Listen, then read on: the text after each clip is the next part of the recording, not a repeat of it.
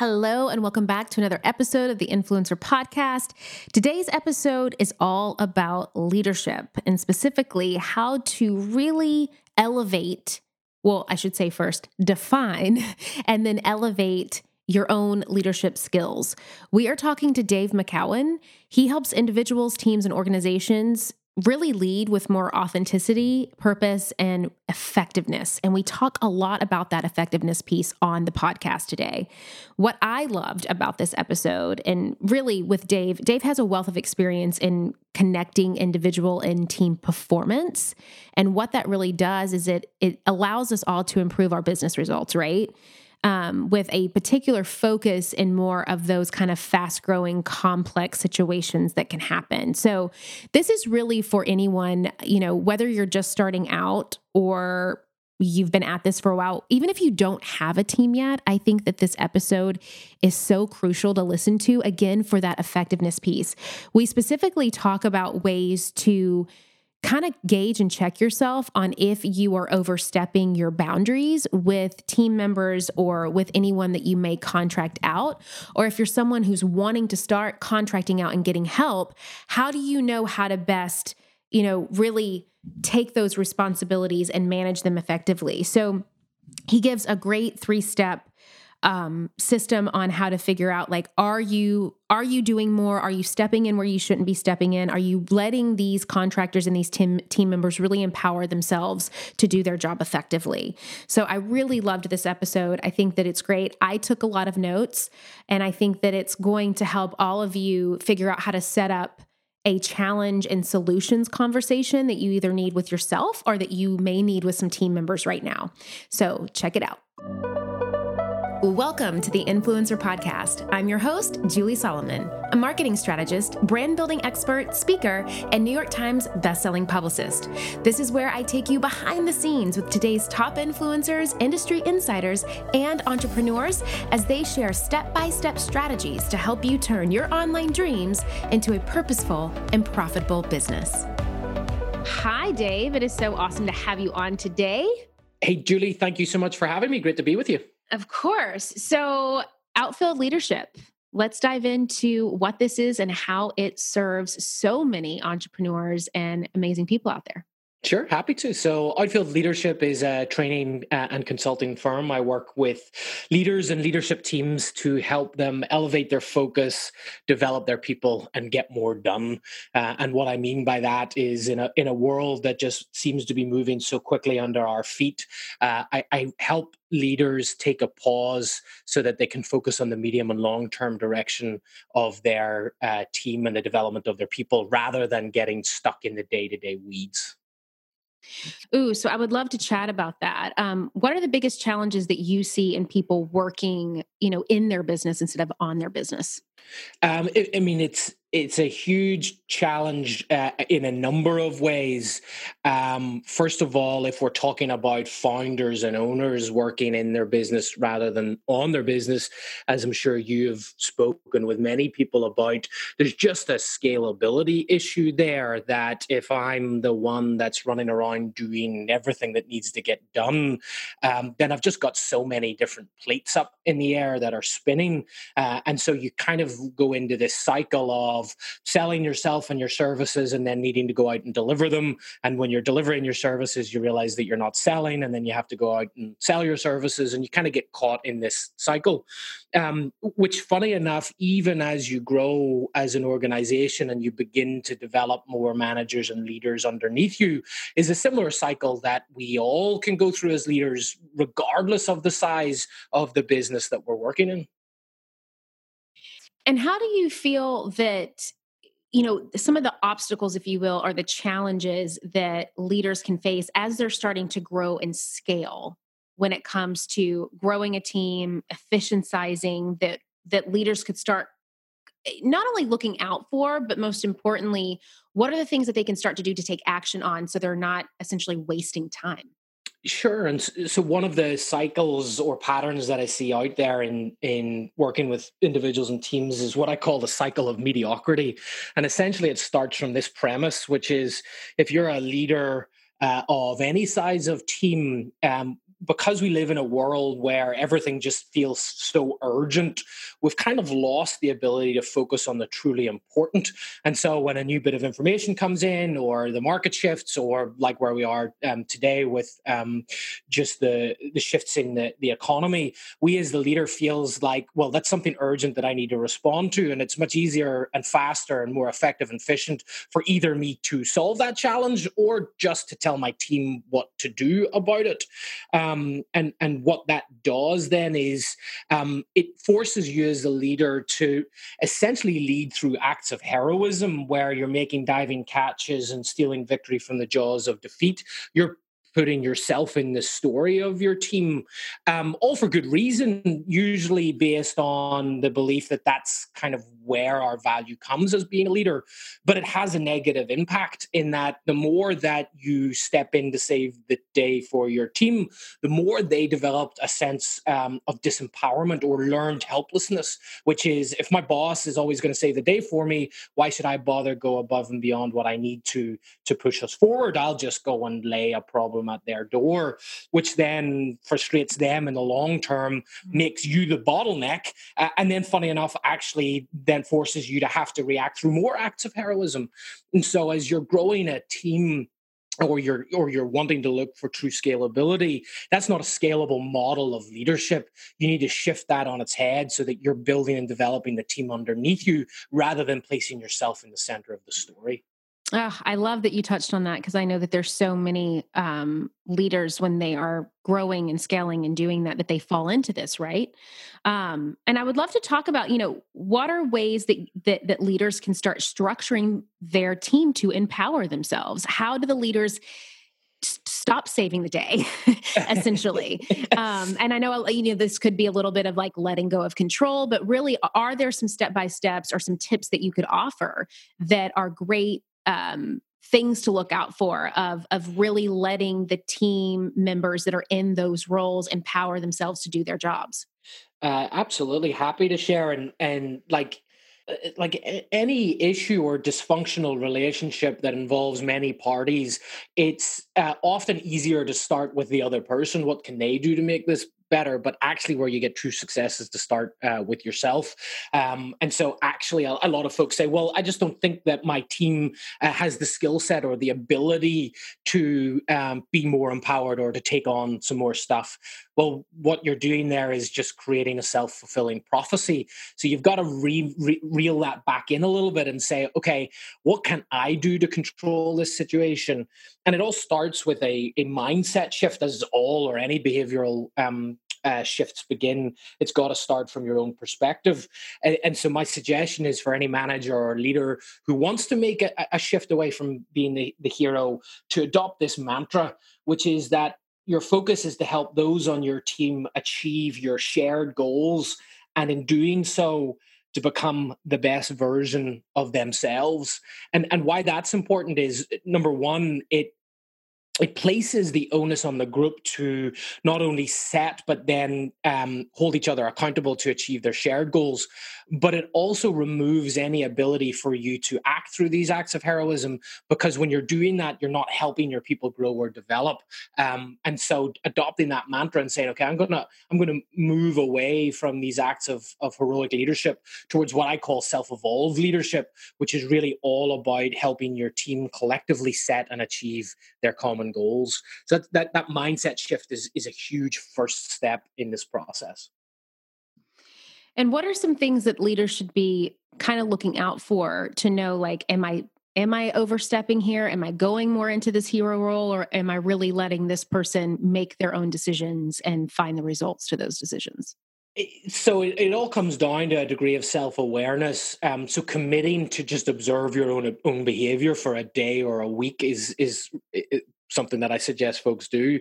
Take a journal and in every interaction that you have with your team, don't don't necessarily try to act any differently at the beginning stage because we're just observing here, but just take a um a note of any major interaction that you have your, with your team, whether that's physical or over email or over a virtual call, and jot down who ultimately provided the solutions in the conversation and who ultimately took the next action to go deliver that. And if you've got more in your column than the team does, then that's probably a good sign that you're leading through heroic leadership. Uh, another thing to just bear in mind is um, the speed at which you respond to somebody um, asking you a question or interrupting you or, or just communicating with you. Uh, if your immediate reaction is just to start talking uh, then you're more than likely exhibiting some of these behaviors. Um, what I usually encourage people to do is just to learn how to take a pause. Um, take a pause whenever you get new information, take a pause whenever somebody interrupts you, take a pause when you get an email rather than just rushing to respond. So keep a journal for a week and, and kind of see who's walking away from those interactions with um, having generated the solutions and, and come up with the next actions. Oh, this is so good. So, answering the question, who offered the solutions? Mm-hmm. And then the next question was, who took the next action steps from yeah. those solutions that were offered? Because, because most heroic leaders, that, that's the two things that they essentially take on board. The first one more so maybe than the second one, but somebody comes for uh, with a with an issue or a problem, uh, and our initial reaction is to think okay, I'm the leader in this instance. I've been around the organization perhaps for some time, or or maybe I've risen through the ranks somewhere else. The value that I bring is in helping my team um, move um, more efficiently and effectively. So that means that if there's a problem that I have some degree of understanding on, or heck, even if I don't, the fastest way we can get through this is for me just to share what I think that you should do. Um, mm-hmm. and you know, I can understand that. I can understand and see why leaders believe that's where the value is that they that they bring but what you're doing is you're draining the, the decision making the problem solving the critical thinking from your team and you're building that learned helplessness. So rather than um, uh, just blurt out the answer one of the greatest questions that you can a- ask as a leader and by the way great leadership is just about asking better questions. That's really what it comes down to.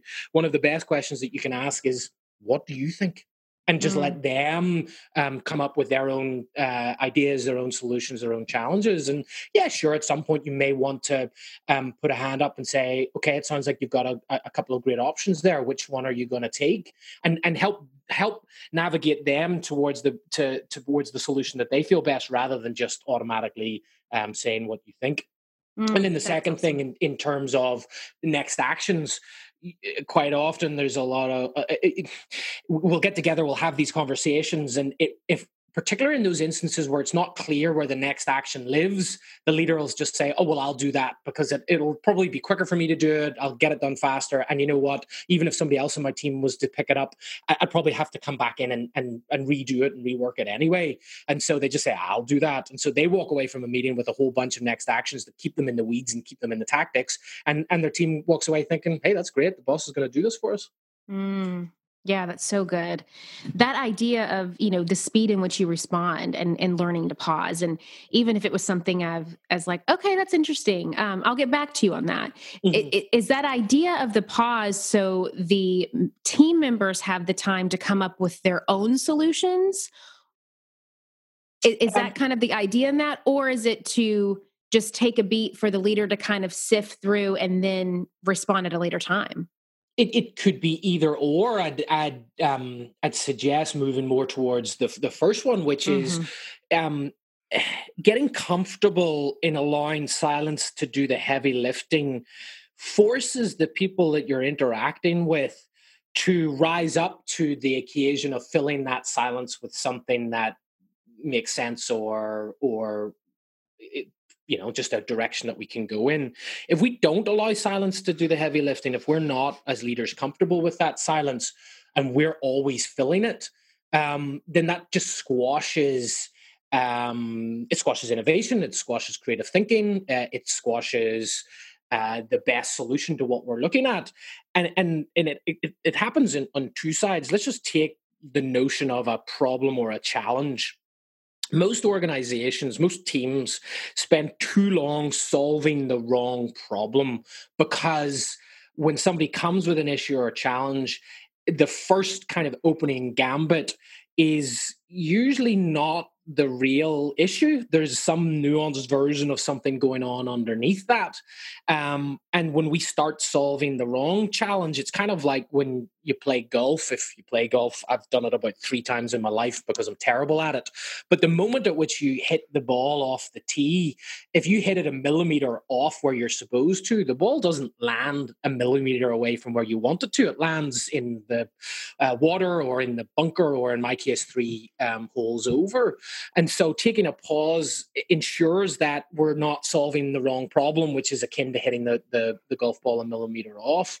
Um, it also then, once we um, allow our team to, to really explore what the issue is or the challenges that we're trying to solve, um, allowing that silence to do the heavy lifting, um, encouraging your team to come up with solutions to that challenge invariably ensures that we're going to come to a higher quality outcome because yes you as a leader have some version of an understanding of what's going on but it's not the whole truth. And your uh, team has some version and understanding of what's going on but it's not the whole truth. But if we just allow a moment of discussion of brainstorming of thinking what this could be ultimately we're extending the pool of um, of potential options and solutions more than just saying, well, I think you should do this. Ah, that's so good. My friends, have you ever thought that you have done the hard part?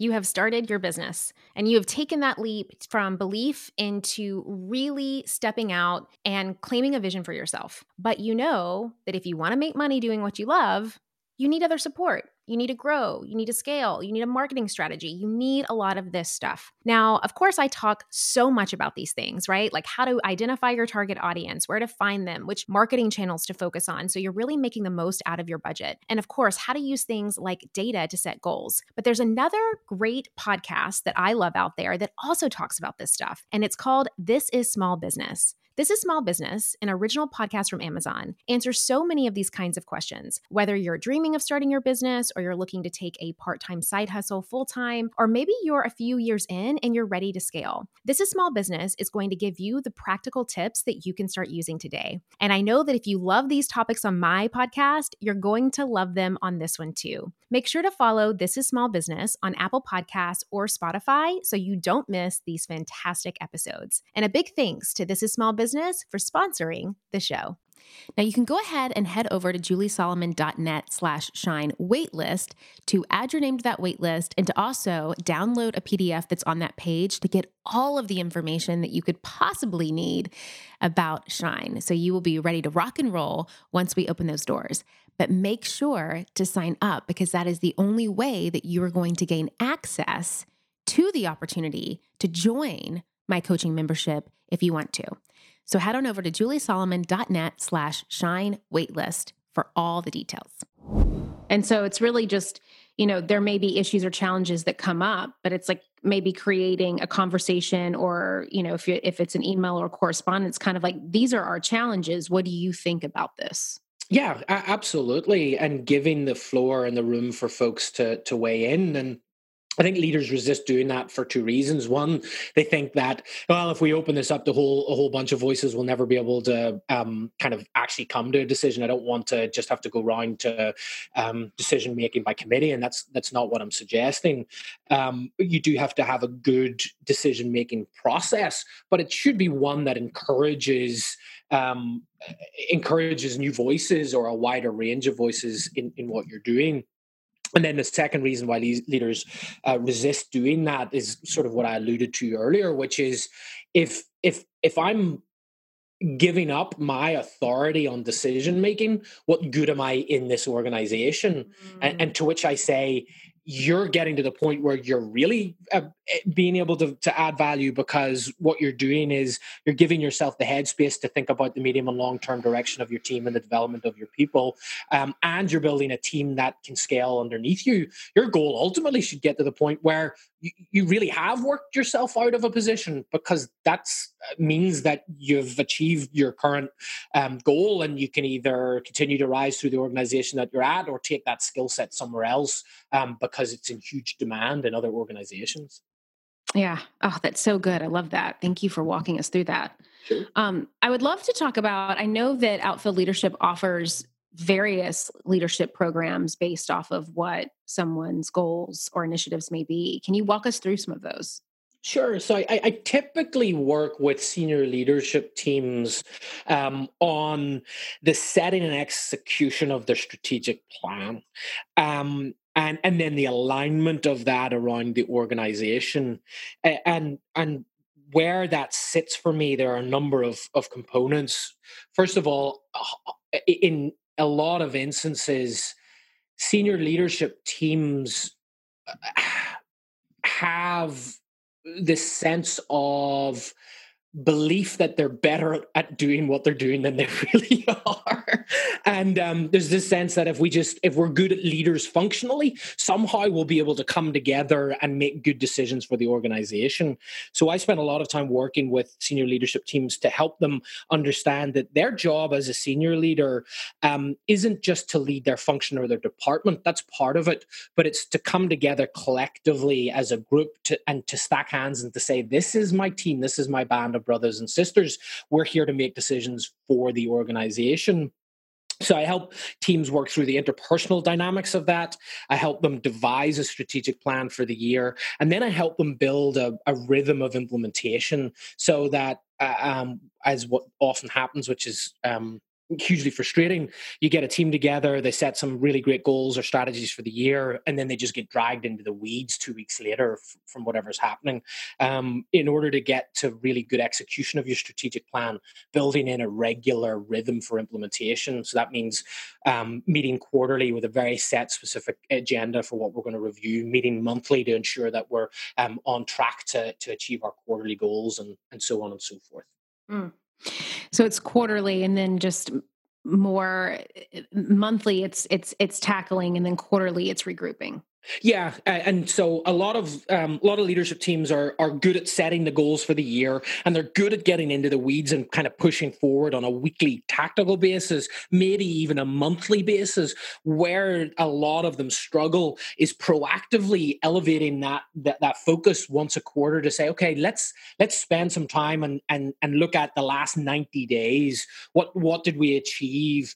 Um, what is working for us what's not working what should we stop doing what should we start doing um, over the next 90 days what are our set of goals that we want to achieve on the next 90 days and then what are our dash what's our dashboard what are our traffic lights that will help us understand whether we're on track to achieve that, that 90 day frame that's where a lot of leadership teams struggle. Most of their quote unquote strategic reviews during the year are either re- reactive. Uh, um, because we feel we've got to do it because something shifted, or they're sort of drive by, like, yeah, yeah, yeah, everything's going going good and going well. Those teams that really push through um, the success of their annual goals develop a drumbeat of proactivity around that, that kind of 90 day sprint. Mm. All right, I like that. That's great. And what do you see? I mean, we're kind of in a really unique time right now with our world and with the economy. Um, mm-hmm. What are some new challenges that leaders are going to start to face, not just short term? Because I think that we we kind of know what those are to some degree. Um, right. Maybe having to let team members go, um, you know, um, working virtually if they're not used mm-hmm. to that. Um, but what are some of the long term challenges that we should be looking out for that we can try to start to be proactive mm-hmm. about mm-hmm. working with and overcoming instead of reactive? Mm-hmm. Um, yeah, and I think you're right. We've kind of gone through that initial triage phase of just trying to steady the the the ship at least for now, and and so the the challenges that we're going to face is building the new normal um, eh, 12 months out from now, whilst at the same time understanding that things are going to shift at least twice or three times, maybe even more before we get there. So that's a balancing act and a tension between crisis management on, on the day to day, just putting fires out, and trying to elevate that focus to build that, that new normal. And so, what I'm suggesting at the minute to a lot of folks that I'm talking to is once you feel that you've done that at least initial triage, um, get your leadership team back together and say, okay, what does the next 90 days look like for us? You know, whatever annual plan that we had for 2020 is out the window, and that's fine. Let's just regroup and say, what does the next um, 60 to 90 days look like? What are some really clear goals that we can put in place for our team that are outcome driven that we can work towards? Knowing f- well and good that within that 60 to 90 day period, we're probably going to have the rug pulled out from under us once or twice and and to just be okay with that and to steel ourselves for the emotional turmoil that might come with that to be ready for that to to to prepare for that so that it doesn't exhaust us as leaders when we're having to go back out to our team a second or a third time saying okay here's the revised plan again and again and again. So if we can get something together for the next 60 to 90 days um, which takes us probably to the midpoint of the year at that point then hopefully things are starting to, sh- to just settle a little and, and we can look at the back end of 2020 and say okay well now what does that look like for us? What's the next phase in our development and, and our ongoing growth? Um, and and to not just get sucked into the psychological the emotional the business the economic um, kind of um, feeling of having to deal with the weeds, which everything is pulling us towards at the minute, um, to try and get that focus a little bit more and then just on top of that actually trying to reimagine um, what that is going to look like for us uh, you know we're we're sort of uh, we've got this this potential to throw all the rules out of the window. Um, we're going to emerge from something that uh, is going to have a lasting impact on us as a society. I've, I've, no doubt about that. We may well we, we may well all go back to working in the same types of jobs, doing the same type of things, but from a societal perspective on how we view our fellow woman and man, I think there's a fundamental shift. So let's look at what what does that mean for us? What does that mean for how we interact with our customers, with our clients, with our partners, with our um, society that we work in, with the people that work for us? How can we move um, to a more empathetic, vulnerable way of being with each other and leading each other in that new place? That's great. I love that. Thank you. Taking all, all sorts of notes right now. um, so, for the next steps for those listening, if they want to dive deeper into outfield leadership and to see, you know, the resources and the programs and the trainings that your company offers, um, what what are the next best steps to do that?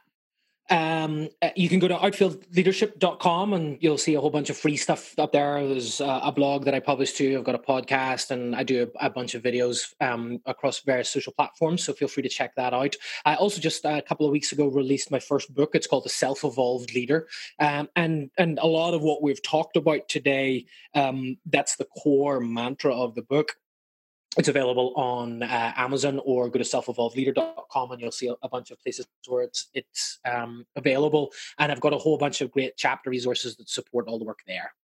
Amazing. And we'll make sure to add all of that information in the show notes, um, especially some of the key questions um, that I took down about ways, um, the, the, solution and challenges, action steps, um, and the 60 to 90 day plan that I just took away, which was really great. Um, have a lot to think about now, which is awesome. Yeah. I love talking to amazing people like you on this. um, so good. Well, Dave, thank you so much for coming on and sharing your wealth of knowledge and experience and giving us some really uh, great step by step and actionable takeaways that we can start brainstorming and putting into action um, to make sure that we're staying as proactive and, and in our leadership seat and staying in our leadership seat and not jumping into other people's seats, um, which is so valuable in this time. And um, for sharing your resources and, of course, um, the name of your podcast where people can listen to that. Uh, name of the podcast is uh, Lead Like You Give a Damn. It's on Spotify and, and on iTunes. And I interview leaders um, who are really leading with more empathy and vulnerability in, in what they're doing. Mm, I love that. Well, thank you so much. I appreciate it. And I uh, can't wait to see what our listeners think. As always, guys, if you found some really core takeaways that you want to share, make sure to screenshot uh, this episode and share what those takeaways are. Um, you can repost those on Instagram and I'll be happy to share them. You can put them on Facebook and on Twitter and just let people know what your biggest aha moments and takeaways were from today's episode and, and how you plan to take action from this and from what um, Dave shared with us today. Thank you so much again. I appreciate your time. Thank you, Julie. Appreciate it. All right, that is it for today. Now, as you know, some of our best conversations actually happen after the show. So I want you to find me on Instagram, head on over to our Facebook group at the Influencer Podcast, and let me know your thoughts about today's show. All right, I will see you again, same time, same place next week.